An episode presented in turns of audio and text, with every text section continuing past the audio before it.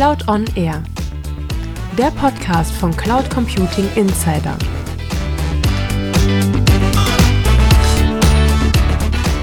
Hallo und willkommen zu einer neuen Folge Cloud on Air. Ich bin Elke Wittmer-Gossner, Chefredakteurin von Cloud Computing Insider. Heute beschäftige ich mich mit einem weltweit hitzig debattierten Thema, das Emotionen bei Politikern, Medien, Forschern und Technologieexperten weckt, der Regulierung von künstlicher Intelligenz oder KI. Bei aller Begeisterung über ChatGPT und andere Tools, die Nutzung von KI löst bei vielen Menschen Sorgen und Ängste aus. Die Menschen erwarten inzwischen von ihren Gesetzgebern, dass rechtliche Rahmenbedingungen den sicheren Einsatz von KI garantieren. Das hat nicht zuletzt eine Umfrage des TÜV-Verbands herausgefunden. Doch wie könnte eine solche Regulierung aussehen und wie setzt man sie in der Praxis um? Mein Gast heute ist Dr. Patrick Gilroy.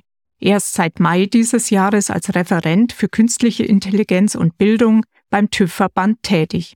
Dort begleitet er unter anderem das TÜV AI Lab, AI Quality and Testing Hubs sowie den ersten europäischen risikoadäquaten Rechtsrahmen für KI. Herr Dr. Gilroy, wie begründet sind diese Ängste wirklich?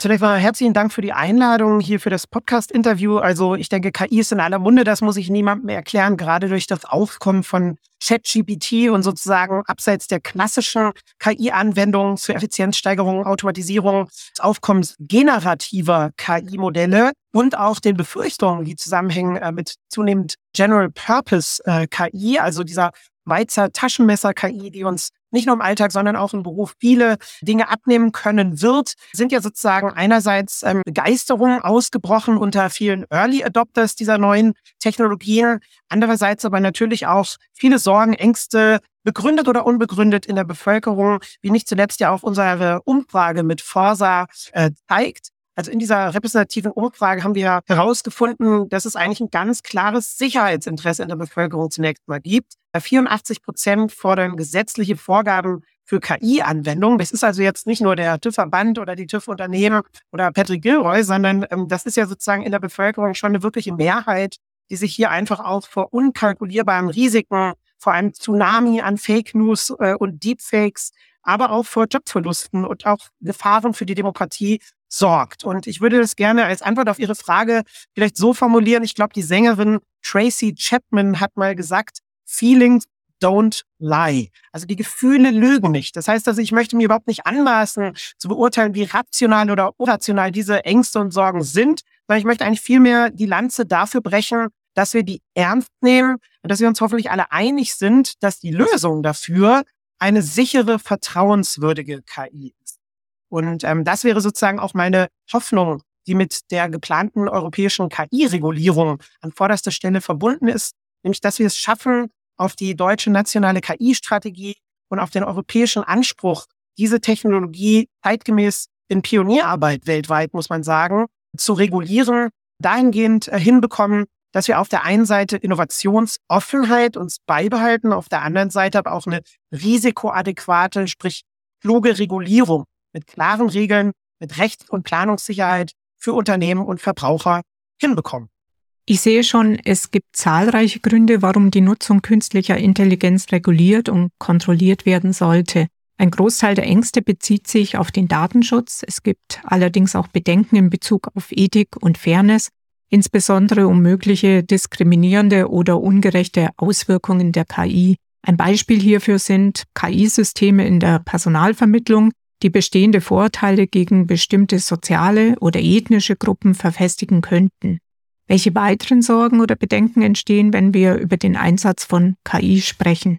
Also ich denke, zunächst mal wäre mir nochmal wichtig zu unterscheiden, dass KI ist ja nicht gleich KI. Also wir leben ja gerade in einem ganz entscheidenden Moment der KI-Entwicklung, den wir kurioserweise während unserer Lebenszeit hier gerade mitbekommen. Also ich nenne das jetzt einfach mal plump oder salopp äh, den iPhone-Moment der KI-Entwicklung hier gerade, wie das ja 2007 der Fall war, als Steve Jobs sein Team über Nacht zur Entwicklung des iPhones äh, sozusagen angetrieben hat. Und das vor allem vor dem Hintergrund von ChatGPT. Warum ist ChatGPT so erstaunlich und vielleicht auch so besorgniserregend, was die Risikopotenziale angeht? Das ist meines Erachtens vor allem deshalb der Fall, weil es eben anders als bei äh, in Anführungsstrichen klassischen KI-Systemen, die für einen klaren Einsatzzweck gedacht waren und deren Einsatz dann eben entsprechend, oder wie man im Englischen sagt, die Operational Design Domain sozusagen auch klar abgesteckt waren, also sprich auch die Risikopotenziale äh, extrapolierbar und vielleicht auch überschaubar waren, äh, haben wir es hier ja zu tun mit einer branchenübergreifenden KI, die generativ Texte, Videos äh, sogar programmieren kann, vieles erstellen kann. Und das erhält sozusagen in atemberaubender Geschwindigkeit Einzug in unseren Alltag und ins Berufsleben. Und deswegen ist an erster Stelle, glaube ich, nochmal wichtig zu unterscheiden, dass es neben klassischer KI sozusagen ähm, mit dieser generativen KI viele berechtigte Sicherheitsinteressen und vielleicht auch Sorgen gibt. Und das dann aber, und da bin ich dann so ein bisschen skeptischer und gehe sozusagen den Dystopen der Tech-Welt ein bisschen verloren, gibt es ja auch noch die General Purpose KI, also die Superintelligenz, die Hyperintelligenz. Da jagen sich ja die Superlativen, also quasi das Bild des Terminators, der uns alle sozusagen auch böse äh, platt macht. Da bin ich im Moment der Meinung, sind wir zum Glück noch nicht. Und wir als TÜV-Verband nehmen das sehr ernst, dass sozusagen auch führende, namhafte KI-Wissenschaftler sich hier ernsthaft Sorgen machen. Ähm, dazu gehören ja beispielsweise der Google-Chef Eric Schmidt, der wirklich in krassen Tönen hier äh, davon spricht, dass KI so gefährlich werden könnte wie Atomkriege oder Pandemien, also dass sozusagen die Risiken wirklich ernst zu nehmen sind. Und vielleicht noch äh, zwei Sachen. Das eine ist, es gab ja auch vor kurzer Zeit einen offenen Brief von Leuten wie auch Elon Musk. Selbst der OpenAI-Gründer hinter ChatGPT, Sam Altman, warnt ja eindringlich von den Risiken der eigens geschaffenen Technologie also all das muss man schon sehr ernst nehmen und nicht zuletzt hat ja auch die italienische Datenschutzbehörde äh, schon äh, sozusagen auch ein Verbot äh, erstmal ausgesprochen für ChatGPT. Das wurde jetzt unterdessen wieder aufgehoben. Auch in Frankreich gibt es solche Bestrebungen. Also Sie merken das unglaublich viel in Bewegung. KI ist nicht gleich KI und wir müssen eben mit einem nuancierten Blick dafür sorgen, dass wir einen risikoadäquaten Rechtsrahmen schaffen, innerhalb dessen wir einen klaren Innovationskorridor haben, um einfach die Chancen die wir auch als TÜV-Verband zuallererst sehen, dieser neuen Technologie zu enablen, zu nutzen, gleichzeitig aber natürlich Risiken, Unfälle aus Cyberkriminalität äh, im Keim ersticken idealerweise oder wo diese auftreten, so zumindest äh, diese Risiken minimieren. Schon seit 2020 widmet sich die Europäische Union dem wichtigen Thema der KI-Regulierung. Mit dem sogenannten AI Act hat sie jetzt ein entsprechendes Regelwerk auf den Weg gebracht. Sollte es verabschiedet werden, hätte die Welt ihre erste umfassende KI-Regulation. Damit wäre Europa einmal mehr Vorreiter, ähnlich wie schon bei der Datenschutzgrundverordnung, der DSGVO, die auch über die europäischen Grenzen hinaus Maßstäbe gesetzt hat. Wird der AI Act den Forderungen nach Regulierung seitens Politik und Gesellschaft gerecht? Man muss auch mal betonen, dass hier wirklich eine sich, wie gesagt, rasant dynamisch entwickelnde Spitzentechnologie versucht wird von den Regulatoren, von den Mitgliedern des Europäischen Parlaments, des äh, Rats der EU und äh, der Kommission sozusagen gerecht zu werden mit fairen Regeln. Die Betonung liegt auf fair, denn niemand will ja KI sozusagen überregulieren oder die Innovation im Keim ersticken, sondern das A und O des AI Act, das Kernstück, was wir auch als TÜV-Verband stark begrüßen, ist und bleibt der risikobasierte Ansatz. Wie auch in anderen Produktbereichen, die im New Legislative Framework sozusagen immer nach dem Motto handeln, was die Regulierung angeht, je höher das Risiko, desto strenger die Anforderungen und die damit einhergehenden notwendigen Konformitätsbewertungen, bevor man etwas in der EU im Binnenmarkt auf den Markt bringt, in Verkehr bringt und dann natürlich im Fall von KI auch während des Einsatzes für Sicherheit und Vertrauen eben sorgen muss. Und dieser risikobasierte Ansatz der geplanten KI-Verordnung unterscheidet ja zunächst mal in vier Risikoklassen. Und das finde ich auch eine sehr sachgerechte Herangehensweise, denn auf der einen Seite sagen wir, gut, manche Dinge vielleicht auch anders als im turbokapitalistischen System der USA, wo ja oft das Motto ist, make things and break things, wo eben auch mal was kaputt gehen darf erstmal, bevor man Regeln schafft. Und anders als auch im staatskapitalistischen oder überwaffenden System äh, Chinas und im asiatischen Raum, wo jetzt auch gesagt wird, der gläserne Bürger, äh, Stichwort Social Scoring, wollen wir eben bestimmte KI-Praktiken auch verbieten. Das sind dann so Dinge wie Social Scoring, also Sozialkreditsysteme. Das ist nicht konform mit unserer europäischen Wertevorstellung. Dementsprechend soll und wird es das hier zunächst mal nicht geben. Das entscheidet der Gesetzgeber sozusagen. Und was genau in dieser Risikoklasse reinkommt, darüber würde sich der TÜV jetzt auch kein Urteil äh, anmaßen, denn das ist ja im Prinzip der Bereich der sehr spannenden KI-Ethik, wo es eben wichtig ist, eine breite gesellschaftliche, ehrliche Diskussion darüber zu führen. Naja, und äh, auf den Abgleich zu unserer freiheitlich-demokratischen Grundordnung, denn Artikel 1, deutsches Grundgesetz, Menschenwürde, die sollte ja nicht zunichte gemacht werden durch den Einsatz von KI. So, und dann haben wir den sehr spannenden Bereich der Hochrisiko-KI-Anwendungen.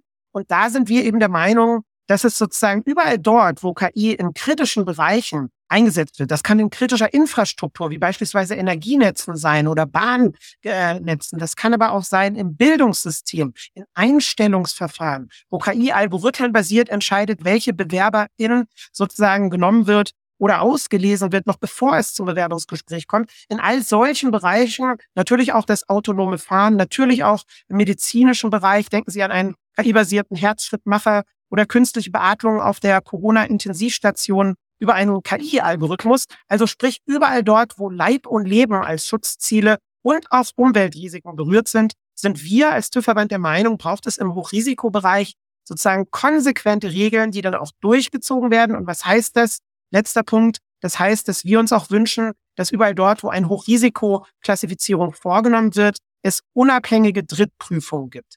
Denn unseres Erachtens ist es da oft, auch wenn wir das gerne kaufen würden, nicht immer erfahrungsgemäß auch aus anderen Produktbereichen, die TÜVs sind ja hier extrem breit aufgestellt seit über 150 Jahren, nicht immer mit einer Hersteller-Selbsterklärung getan, sondern es braucht eben, nochmal zurück zu sicheren, vertrauenswürdigen KI, in dem Hochrisikobereich idealerweise die nachweisliche Sicherheit, so dass sich diese Technologie mit breiter Akzeptanz durchsetzt und es eben auch zu einer schnellen Marktdurchdringung auch im Bereich der hochriskanten KI kommen kann. Also wir wollen als TÜV enablen Unternehmen und den Markt, das auch in diesem hochriskanten Bereich, der ja im Übrigen nur eine kleine Prozentzahl ausmacht, dessen, was reguliert werden soll, innerhalb dieser KI-Kritikalitätspyramide, die ich gerade so ein bisschen durchdekliniere, da wünschen wir uns eben klare Regeln. Naja, und dann, um das noch kurz zu Ende zu führen, gibt es natürlich auch den Bereich, wo nur ein geringeres ähm, oder gar kein Risiko anfällt. Denken Sie an den Bereich ähm, von Chatbots noch vor der Zeit von ChatGPT, wo man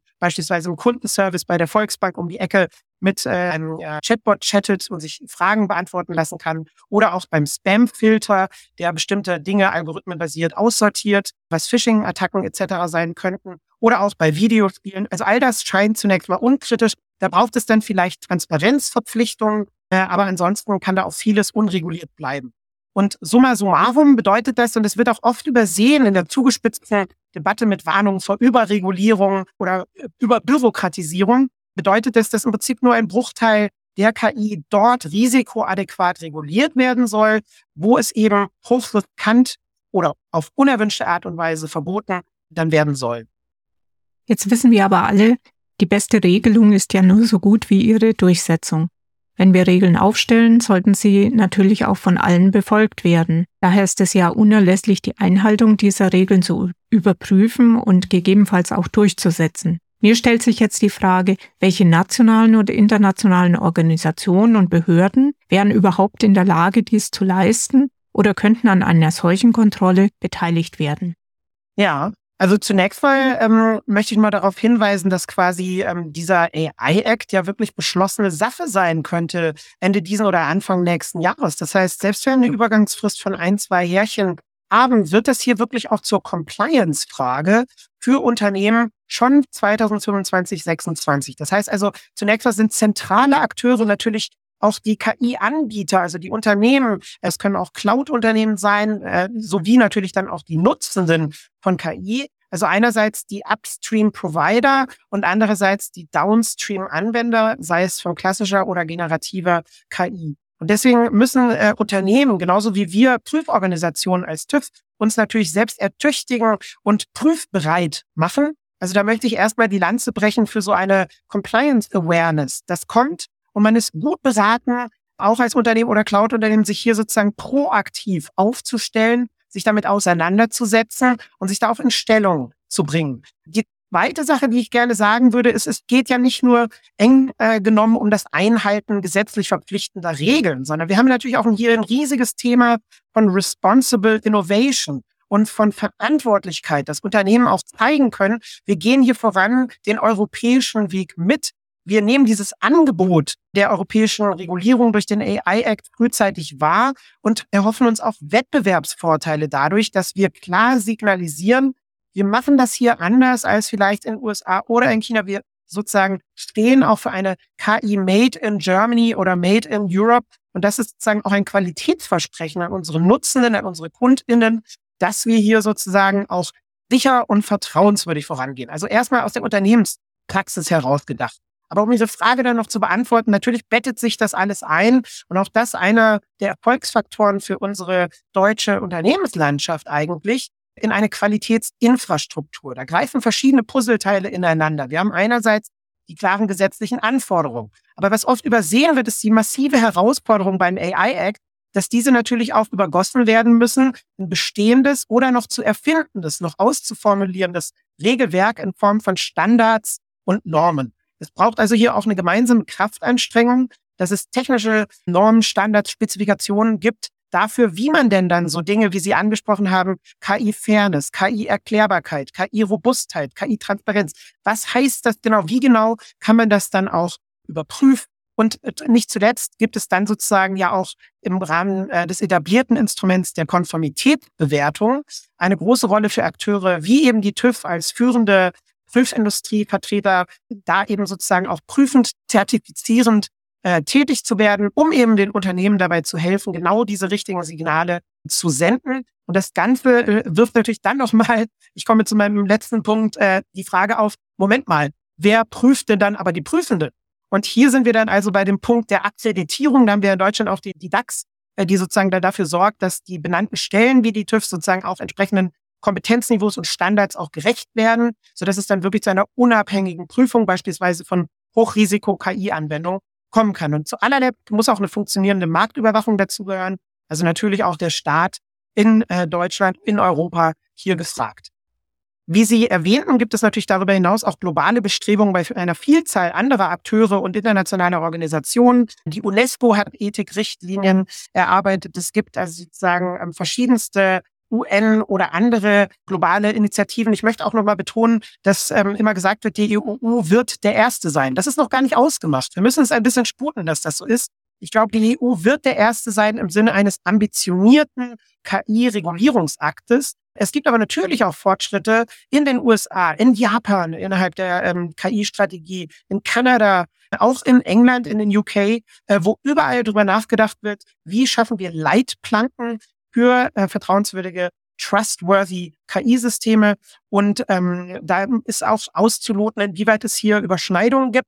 Beispielsweise die transatlantische Dimension scheint mir sehr wichtig. Da sind wir auch als TÜV mit im Dialog, beispielsweise im Trade and Technology Council, dem TTC. Da geht es darum auszuloten, wie ist auch das gemeinsame transatlantische Verständnis mit den NordamerikanerInnen äh, wenn es, wenn wir über vertrauenswürdige, trustworthy AI reden. Also da braucht es quasi, Sie hören das schon raus, ganz viel Dialog, ganz viel Ökosystem, Mindset und Anstrengung, um hier sozusagen, wenn dann der KI-Act auf Papier steht, keinen zahnlosen Papiertiger zu haben, sondern wirklich in der Umsetzung auch eine Regulierung, die dazu führt, dass das politische Versprechen an unsere BürgerInnen äh, für eine Sicherheit und für eine Hochqualität von KI-Anwendungen in Deutschland und Europa auch eingelöst wird. Kommen wir nochmal auf die Rolle des TÜV-Verbands zurück. Die TÜV-Unternehmen in Deutschland sind vor allem für die Durchführung der Hauptuntersuchung für Kraftfahrzeuge bekannt umgangssprachlich auch einfach TÜV genannt. In dieser Funktion machen Sie den Check, ob Fahrzeuge den technischen Sicherheits- und Umweltstandards entsprechen. Als Experte auf diesem Gebiet haben Sie sicher eine Vorstellung davon, wie ein Prüfverfahren für eine sich ständig verändernde Technologie wie die künstliche Intelligenz aussehen und auch funktionieren könnte. Im Gegensatz zu einem Auto, das ja einmal gebaut und technisch abgenommen und für den Straßenverkehr dann zugelassen wird, verändert sich KI praktisch in Sekundenbruchteilen. Wie könnte man sich jetzt die technische Abnahme für KI vorstellen? Wie würde man eine KI zu regelmäßigen TÜV-Inspektionen schicken? Das ist eine super Frage, auf die es keine einfache Antwort gibt und die, um ehrlich zu sein, uns auch schon einige schlaflose Nächte beschert hat. Wir haben aber diese Verunsicherung überführt in Initiativen. Wir haben das TÜV AI Lab gegründet und werben auch schon seit Jahren dafür, dass es ähm, AI Quality und Testing Hubs geben soll, also regulatorische Sandboxen sowie TÜV-übergreifende Anstrengungen, um eben genau diese Prüfbereitschaft herzustellen. Wichtig ist, dass wir das als TÜV alleine gar nicht aus eigener Kraft äh, wollen und können, sondern wir müssen uns da auch als Player im Ökosystem verstehen. Und gerade deswegen, um diese Frage, die Sie gestellt haben, zu beantworten, haben wir auch gemeinsame Kraftanstrengungen, beispielsweise in unserer Partnerschaft mit dem BSI und Fraunhofer HHI, mit dem jährlichen AI Forum. Da ging es letztes Jahr konkret um die Prüfbarkeit der Erklärbarkeit von KI als eine Prüfdimension, mal ganz im Deep Dive gedacht. Und da geht es dieses Jahr einfach wegen ChatGPT auch darum, inwieweit können wir denn generative KI-Systeme überhaupt prüfbar bekommen. Prüfbar in verschiedener Hinsicht. Einerseits haben wir die Dimension der verschiedenen Trustworthiness-Aspekte. Also auch das möchte ich nochmal kurz aufschlüsseln. Wir haben ja sozusagen neben Fragen des Risikomanagements, der Datengovernance, auch Dokumentationspflichten, Transparenz, Human Oversight Vorgaben, die Fragen, die die Genauigkeit oder Robustness von KI-Anwendungen angehen, die Cybersecurity, das Qualitätsmanagement, all dies lässt sich ja sozusagen auditieren, prüfen und dann möglicherweise auch zertifizieren. Hier gibt es schon ganz, ganz wichtige Vorarbeiten. Wichtig ist nochmal zu betonen, dass das ja gar nicht immer auf Produktebene nur geschieht, sondern eben auch auf Prozessebene oder auch auf Personenebene geprüft, zertifiziert werden kann. Also was heißt das konkret? Sie hatten äh, das ähm, Beispiel eines Teslas gebracht. Der rollt dann sozusagen in, nicht ins Labor äh, der TÜV-Prüfwerkstatt, Klappe hoch, wird hochgemacht, geguckt, ist der Algorithmus da unten drinnen dicht, Klappe zu, fährt raus, Stempel drauf. So ganz einfach ist das natürlich nicht, sondern man muss sozusagen ernst nehmen, dass einerseits vor der Inbetriebnahme eines solchen komplexen KI-Produkts im Hochrisikobereich, also in diesem Fall des autonomen Fahrens, natürlich eine ganze Latte an Anforderungen für diese Trustworthiness-Aspekte gerecht werden muss. Aber, das führt mich zu meiner zweiten Dimension, eben auch entlang des KI-Lebenszyklus denken muss. Also sprich, vieles unserer Debatte momentan bewegt sich noch auf der Entwicklungsphase. KI-Systeme sollen ethisch, fair, gut entwickelt werden. Da braucht es Verbesserung. Aber die kommen ja auch irgendwann in Betrieb. Dann lernen sie dazu, gerade im Beispiel des maschinellen Lernens. Äh, dann gibt es beim Tesla Over-the-Air-Updates. Da ist die Frage, wann ist der Punkt einer substanziellen Modifikation erreicht? Wann ist die Veränderung so, dass wir hier eigentlich fast über ein neues Produkt reden? Muss das dann wieder abgenommen werden? Muss ich hier jetzt alle zwei, zwei Stunden zum TÜV? Das kann ja auch nicht die Lösung sein.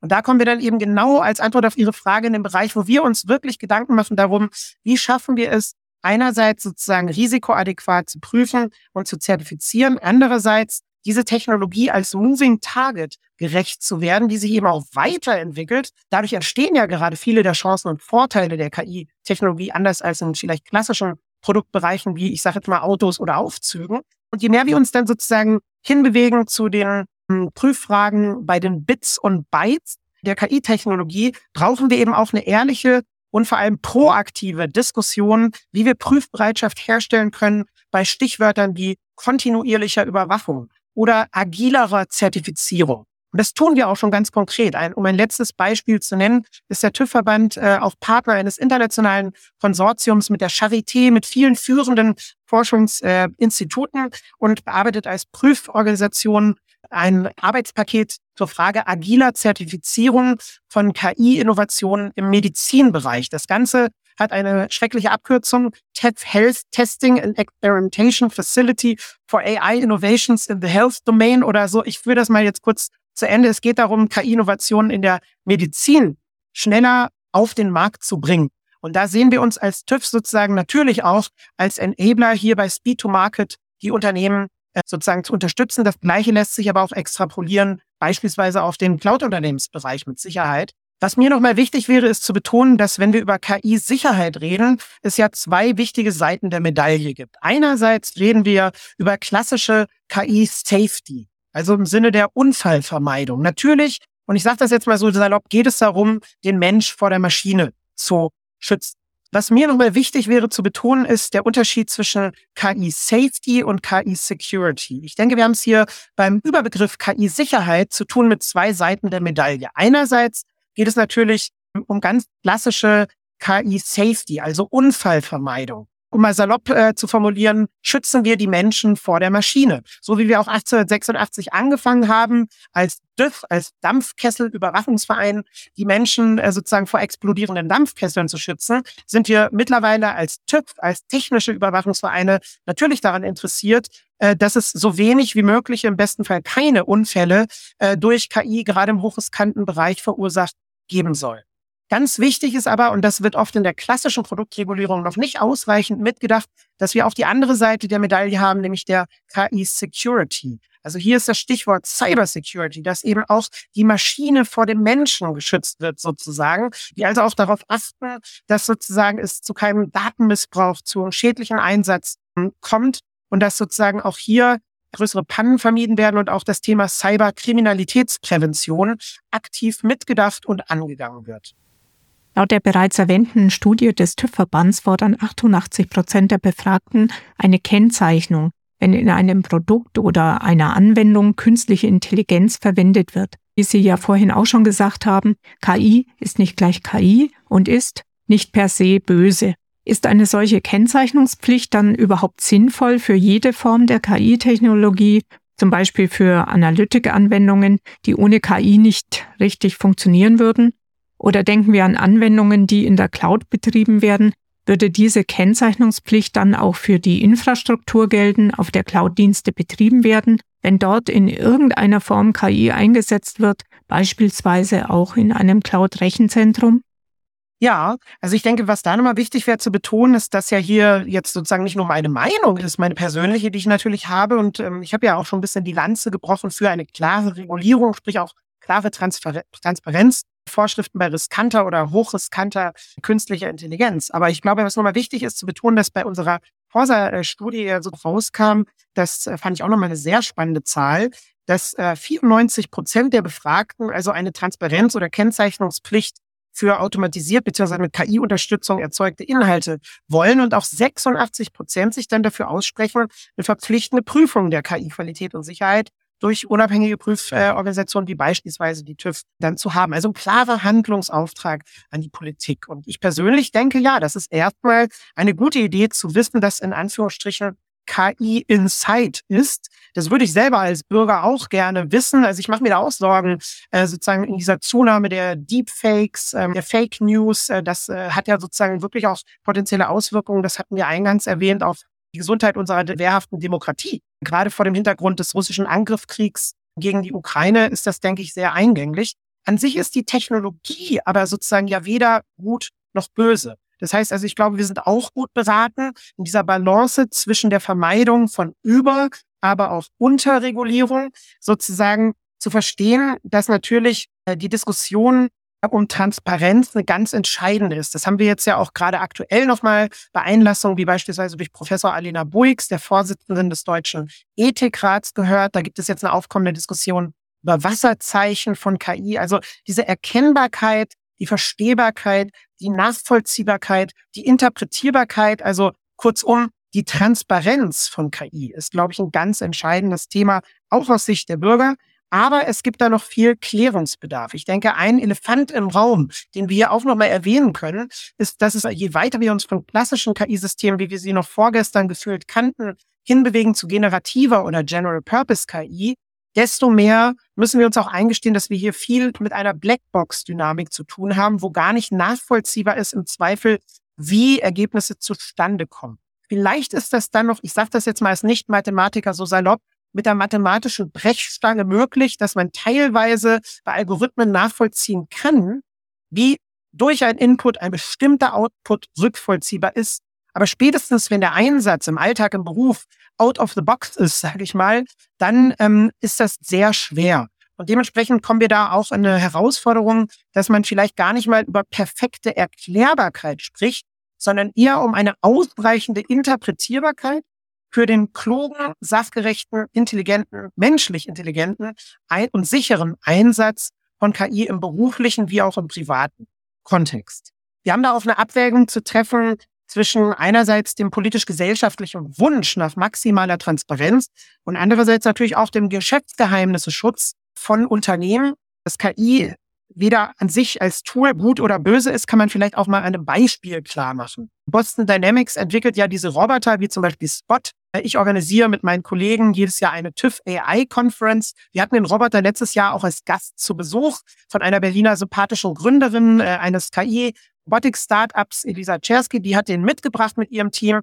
Ja, und daran sieht man ganz gut, dieser Spot-Roboter, der kann einerseits äh, ganz konkret jetzt, ähm, wenn man das mal auf den Ukraine-Krieg münzt, mit viel Hoffnung verbunden werden, dass er beispielsweise in der Minensuche, Minenentschärfung eingesetzt werden kann. Aber ganz genauso gut könnte man natürlich auch ein autonomes Waffensystem auf ihn drauf montieren und es kann zu großen äh, Schäden, äh, vielleicht und Leben literalen Sinne kommen. Das heißt also, da sieht man die Technologie an sich, das ist der Punkt, ist weder gut noch böse, aber entscheidend ist deren Einsatz. Und gerade deswegen nochmal, glaube ich, ist der risikobasierte Ansatz dieser KI-Regulierung auf EU-Ebene der richtige und auch klug, weil uns sozusagen einerseits nicht alle Innovationen abhanden kommen, sondern ein klarer Innovationskorridor vorgeschrieben wird und das auch für Cloud-Unternehmen. Andererseits aber eben auch darauf geachtet wird, den Risiken, die es ja gibt, adäquat zu begegnen. Und vielleicht nochmal ein ganz kurzer Exkurs, wenn ich darf. Also die Risiken die kennen wir ja einerseits schon oder können sie extrapolieren im Sinne von Foresight-Methoden. Was ist schon absehbar? Aber man muss auch mal ganz ehrlich sagen, es gibt ja hier auch noch, ich glaube im Englischen sagt man Known Unknowns und Unknown Unknowns. Also einerseits Risiken, wo wir glauben, die können wir schon erahnen, auch wenn wir sie noch nicht kennen, und andererseits aber auch Risiken, die uns von links kalt erwischen könnten. Das heißt also, wir müssen auch uns dahingehend gut aufstellen, dass wir diese KI-Regulierung, Compliance-Pflichten in der Unternehmenspraxis future-proof gestalten, also zukunftsgerecht aufstellen, dahingehend, dass nämlich auch Nachschärfung, Feinjustierung oder auch Möglichkeiten der Hochklassifizierung von KI-Systemen auf Basis von deren Risikopotenzialen eben vorgenommen werden können. Also mir wäre jetzt wirklich wichtig, ich glaube, wir müssen jetzt auf europäischer Ebene, wir stehen jetzt ja kurz vor den Trilogverhandlungen, zu Potte kommen und sollten jetzt nicht nur wollen, sondern machen. Und dazu äh, ist es wichtig, jetzt sozusagen die zu verabschieden, die Regulierung, aber im Bewusstsein, dass Nachschärfen ähm, wichtig sein wird an vielen Stellen.